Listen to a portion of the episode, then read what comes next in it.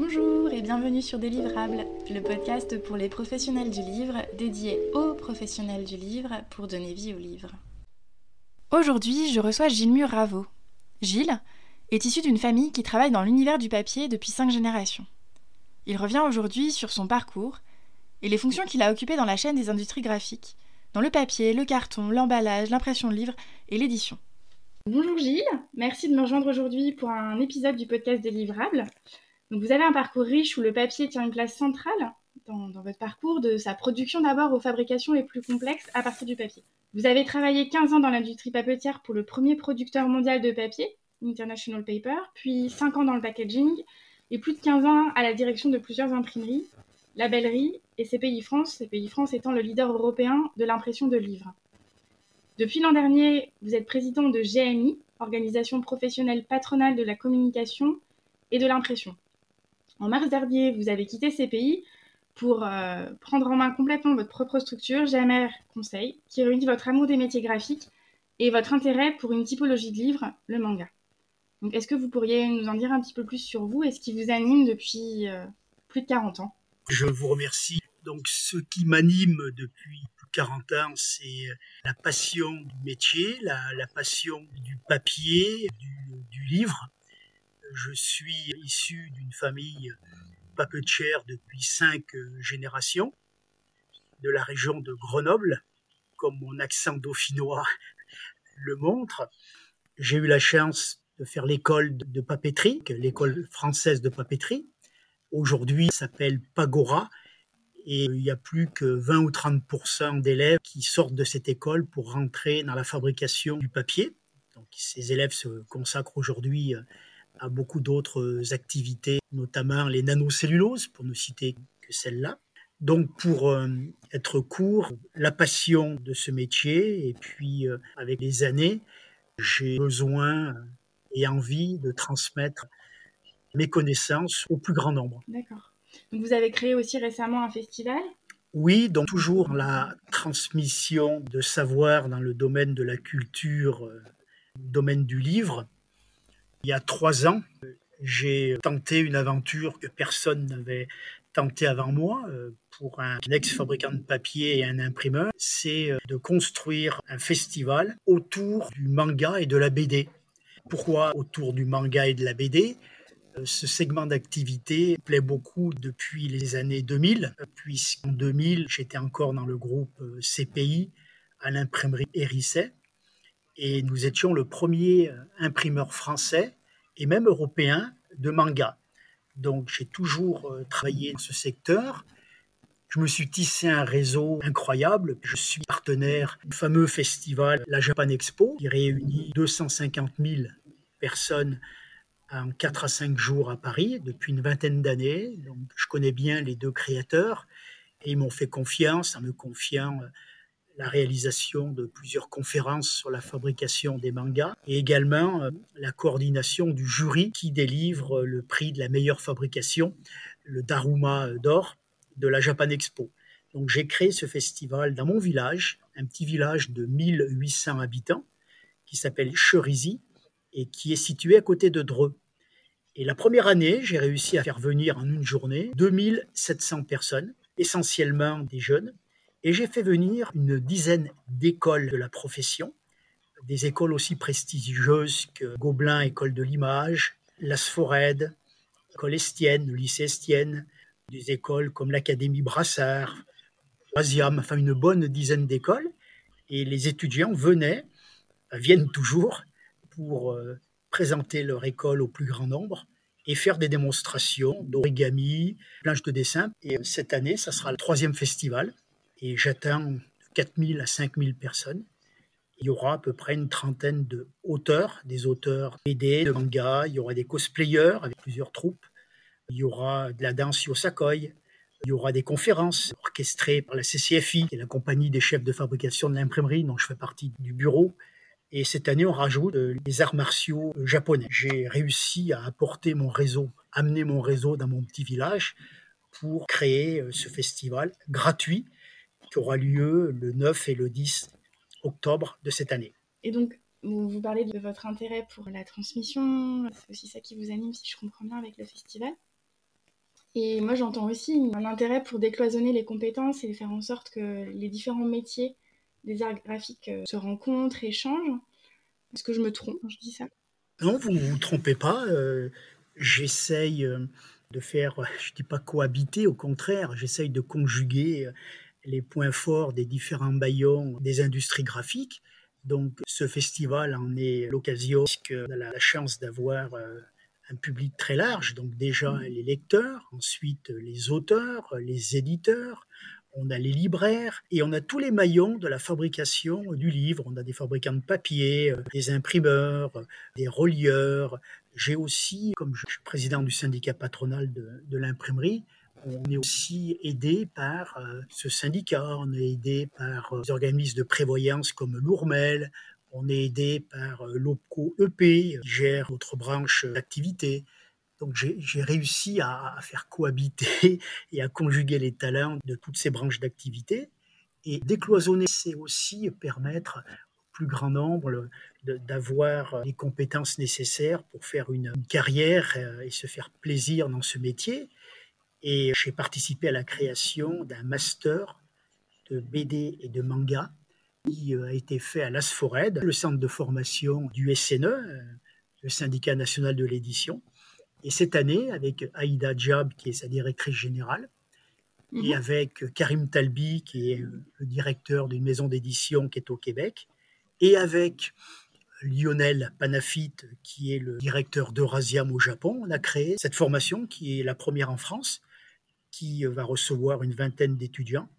Et euh, je suis chargé de deux missions. La première, c'est donner des cours sur la fabrication euh, des mangas, papier, fichiers, les flux, l'impression et ainsi de suite.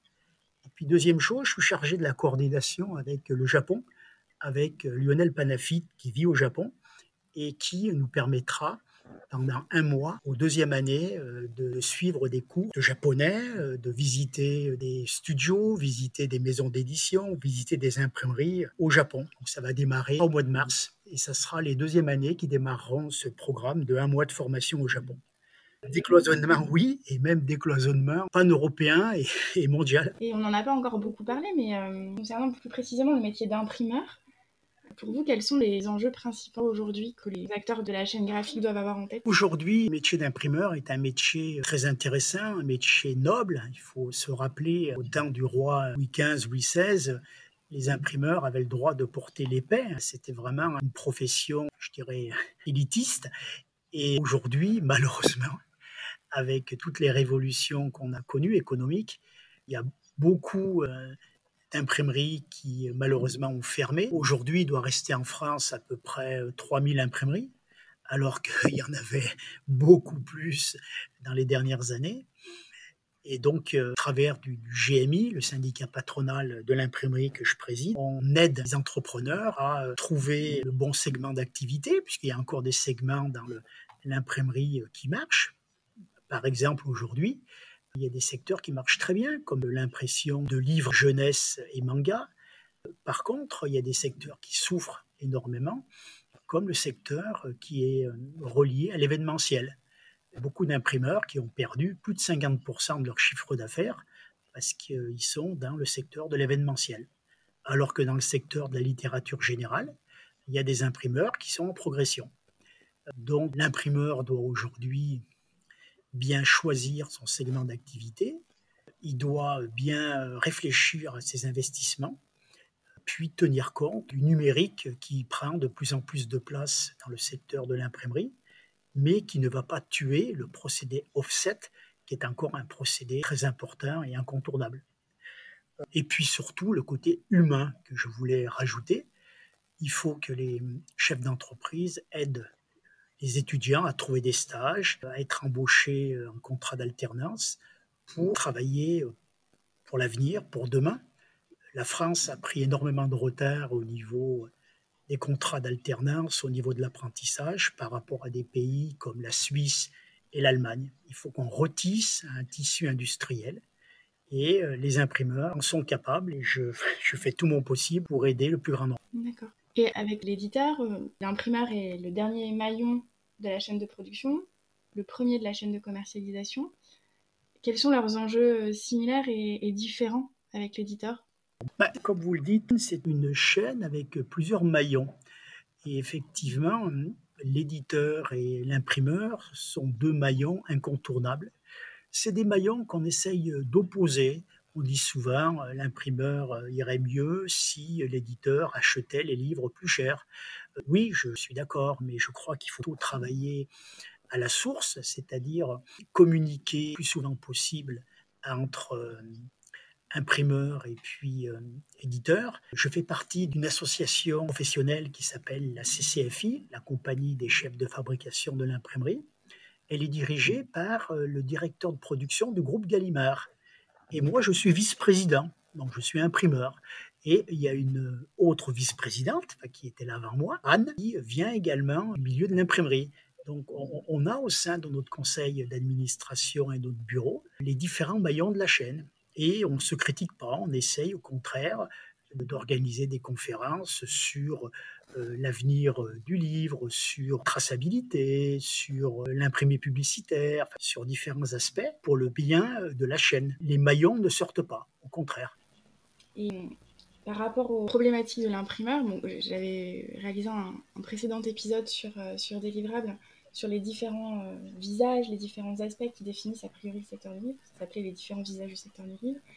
Et j'avais été interrogée à travers les différents métiers sur plusieurs problématiques, donc la concentration déjà. Et je m'étais rendu compte que pour ce qui était des imprimeurs, c'était beaucoup plus euh, protéiforme que chez les éditeurs. C'est-à-dire qu'on a une euh, concentration certes, mais il y a une concurrence qui paraît quand même assez forte avec l'étranger. Donc j'aurais bien aimé avoir votre avis sur ce point. Comment vous, vous percevez les choses? Oui, ben, lorsqu'on parle de concentration, on pense au côté négatif de la concentration. Je veux être un petit peu provocateur en disant que c'est quelque chose qui aujourd'hui est incontournable avec l'Europe, avec la mondialisation. Euh, il faut que ça se fasse d'une manière euh, raisonnée, secteur par secteur, et avec le bon timing. Si je prends l'exemple du groupe CPI, dans lequel j'ai travaillé plus de 15 ans, c'était assez rationnel puisque euh, on était leader dans plusieurs pays européens et on produisait des livres dans un délai court pour le pays qui accueillait les imprimeries du groupe. Donc il n'y avait pas de concurrence avec d'autres pays. Donc c'était vraiment une consolidation. Donc au niveau de l'imprimerie, effectivement, il va y avoir encore de profondes restructurations. Peut-être euh, la plus grande partie de ces concentrations ont déjà eu lieu. Il y a eu des vagues. La première industrie où il y a eu des concentrations, ça a été la fabrication du papier, avec des concentrations, euh, avec beaucoup de grands groupes du nord l'Europe, scandinave, des groupes américains, International Paper, dans lequel j'ai travaillé une dizaine d'années. Donc ça, c'est déjà fait, ça, continue, mais, mais à un degré moindre. Ensuite, il y a eu la vague de l'imprimerie, comme j'étais en train de vous le dire. Et aujourd'hui, il y a effectivement une vague de concentration au niveau des maisons d'édition. Mais ça touche que les, trois ou quatre maisons d'édition les plus importantes. Et encore, si on prend la France, la première, c'est Hachette, avec à peu près 2 milliards d'euros de chiffre d'affaires. Ensuite, il y a Editis. Mais Editis n'a quasiment pas de maison d'édition en dehors de la France ce qui est assez curieux. Le troisième, c'est le groupe Media Participation qui a bien évidemment des intérêts en Belgique avec euh, Dupuis, Dargaud, avec toute la BD. Mais il y a encore énormément de choses à faire. Alors il faut qu'elle se fasse intelligemment, qu'elle se fasse par étapes. Mais euh, je suis persuadé que d'ici quelques années, même euh, peut-être quelques mois, il va y avoir des regroupements au niveau de ces maisons d'édition. D'ailleurs, on en parle dans la presse. Et est-ce que la problématique avec les imprimeurs étrangers aussi est, différente? Si on reste dans le domaine de l'imprimerie, bon, il y a des concentrations euh, qui vont encore se passer, mais il n'y a pas encore euh, des grands groupes qui sont, euh, sont pan-européens dans le domaine de, l'impression de, de, livres. On est plutôt embêté au niveau français par beaucoup de travaux qui se font aujourd'hui dans toute l'Europe. Il y a quelques années, c'était des travaux de couleurs, d'impression de livres couleurs et de pop-up qui se faisaient en Chine. Aujourd'hui, euh, ça a tendance à revenir en Europe de l'Est. Au niveau de l'impression euh, en une couleur, impression noire, on a en France beaucoup d'atouts puisque c'est un produit frais, le livre noir, le livre pour les mangas, le livre pour le, livre de poche. Et on peut, euh, si on est astucieux et puis bien déterminé, on peut rapatrier pas mal de travaux qui se font imprimer, notamment en Italie ou, en Espagne ou dans d'autres pays. Là, on a un véritable challenge, les imprimeurs français, de rapatrier ces volumes en France. Donc, concentration, oui, euh, concurrence déloyale, je dirais euh, non. D'accord. Et, du coup, si je suis bien, l'un des atouts des imprimeurs français dans cette concurrence avec les imprimeurs étrangers, ce serait la question des délais ou vous pensez à d'autres choses? Oui, euh, la première chose, les délais, puisqu'on a un outil de production qui est très performant, on peut produire très très rapidement. Alors qu'on n'a pas le transport d'une usine qui peut être située je dirais en Vénétie, pour pas la citer, qui traversera euh, toute l'Italie pour être livré en France. Vous parliez aussi du challenge des imprimeurs français avec les mangas. Est-ce que vous pourriez nous en dire un petit peu plus? Oui, bah là c'est un petit peu le, serpent de mer, puisque on a régressé, la France a régressé depuis les années 2000, puisque en 2000, la France euh, imprimait à peu près 80% des mangas euh, qui sont vendus sur le marché français et belge puisque c'est un marché euh, comme la BD assez, franco-belge, puisque les, grands groupes d'édition se trouvent en France et en Belgique. Et euh, depuis euh, une vingtaine d'années, il y a eu malheureusement des imprimeries qui ont fermé. Donc l'imprimerie Hérisset qui a fermé, qui appartenait au groupe CPI. Et il reste plus aujourd'hui deux imprimeries en France, voire trois, susceptibles d'imprimer des mangas. Mais il n'y en a qu'une seule qui est capable de rivaliser avec les imprimeurs italiens. Et cette imprimerie, ce groupe, bah, c'est le groupe que j'ai rejoint il y a quelques mois, qui est le groupe euh, DupliPrint, avec une usine à Daumont en 95, et puis une usine à Mayenne, l'ex-usine Jouve Print. Enfin, on a le bon outil de production, on, essaye de l'adapter encore mieux aux besoins euh, des éditeurs français qui aujourd'hui se font imprimer à l'extérieur. Donc on y arrive. Mes premières actions sont positives, hein, mais ça va être un long chemin. Et, c'est un exemple pour trouver d'autres segments d'activité où la France a perdu des parts de marché. Donc, euh, ça sera un, combat de longue haleine pour pouvoir euh, rapatrier tous ces volumes en France. Mais on en a les moyens, euh, on n'en avait pas vraiment la volonté. Aujourd'hui, heureusement qu'il y a des, capitaines d'industrie comme Frédéric Fabi, le, président du groupe DupliPrint, qui a bien compris l'intérêt de suivre cette vague du rapatriement de différents marchés. D'accord.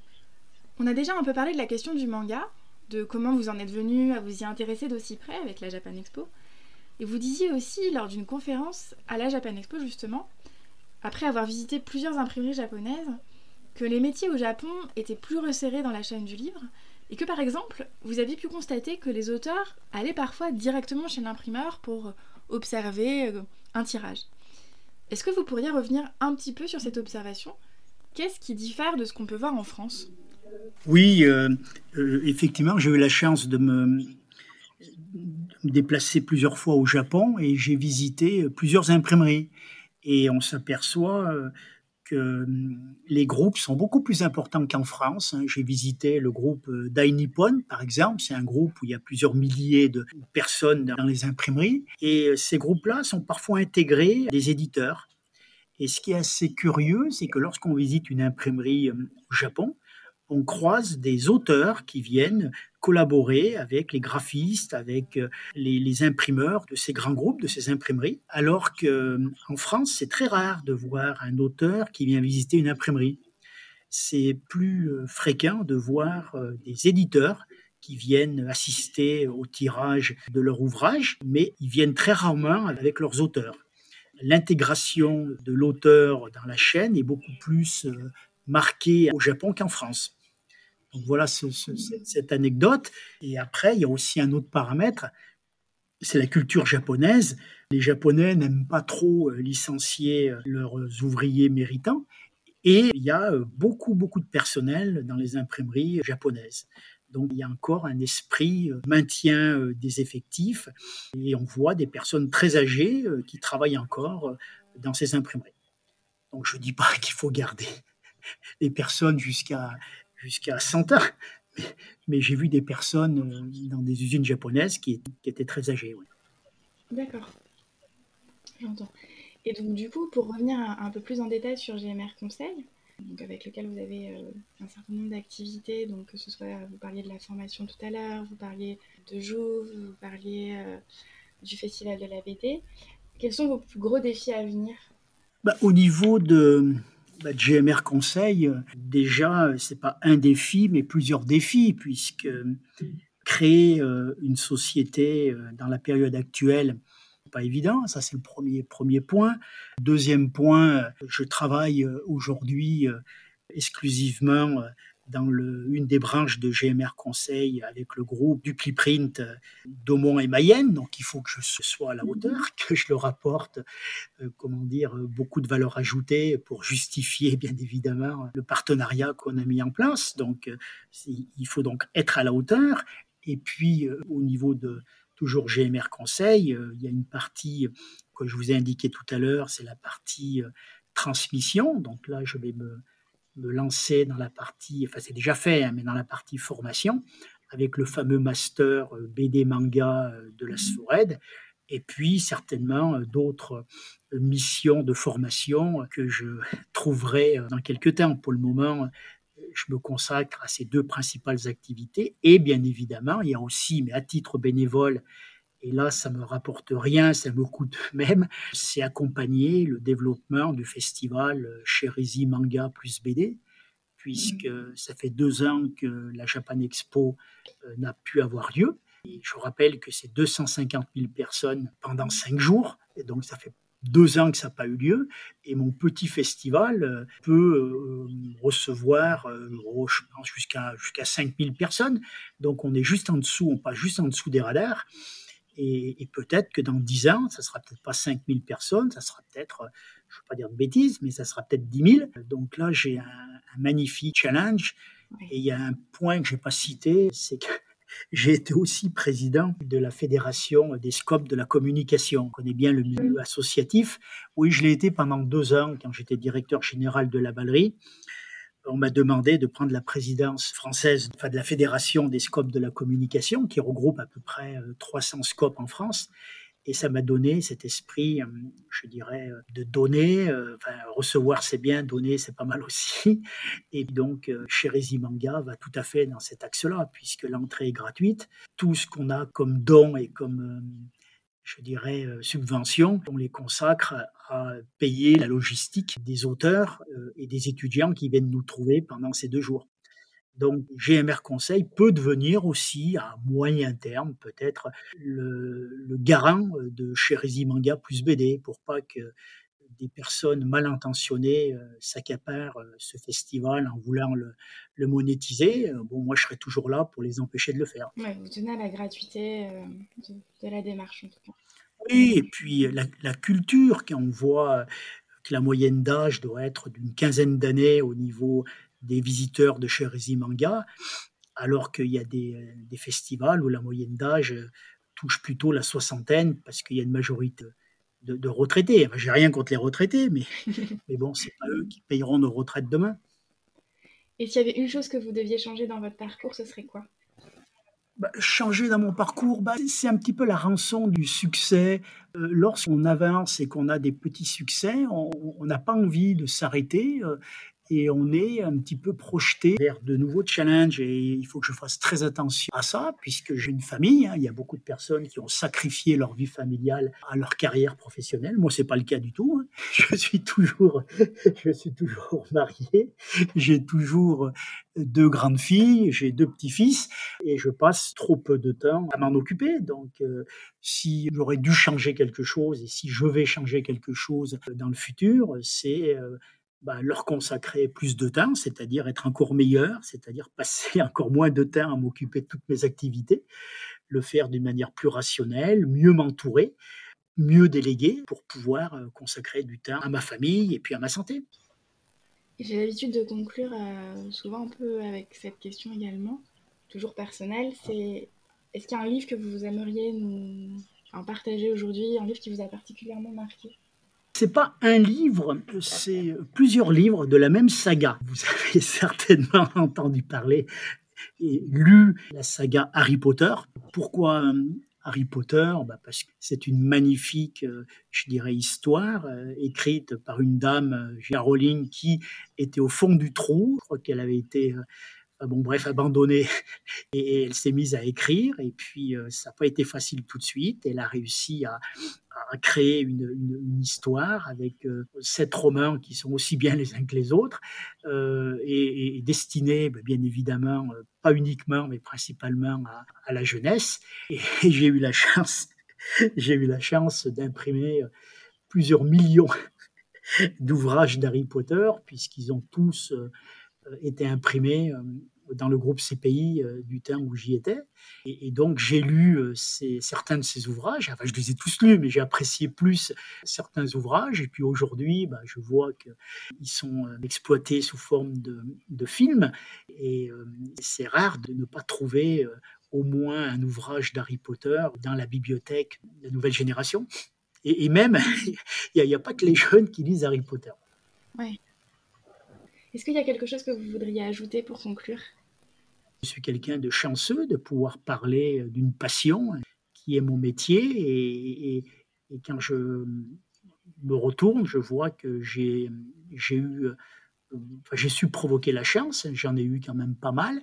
Et, aujourd'hui, comme je le disais au début, et je conclurai par ça, maintenant, bah, il faut que je transmette. D'accord, mais ce sera le mot de la fin alors. Merci beaucoup Gilles. Très bien, ben, je vous remercie de m'avoir consacrer du temps et puis je vous dis à très bientôt. À très bientôt. Retrouvez Délivrable, le podcast dédié aux professionnels du livre, dans les semaines et mois qui viennent, tous les jeudis, pour parler cycle de vie du livre, questions, transmission et réponses dédiées pour que vivent les livres dans toute leur diversité. Lire, écouter, parler et échanger. Je vous parlerai de situations concrètes. À chaque fois, vous trouverez sur le site www.délivrable.com des notes de l'épisode vous pouvez dès aujourd'hui suivre son actualité sur Instagram et LinkedIn sous l'identifiant délivrable. Attention, sans et. Et surtout, n'hésitez pas à partager ces podcasts à vos collègues si vous pensez qu'ils peuvent leur être utiles. À bientôt!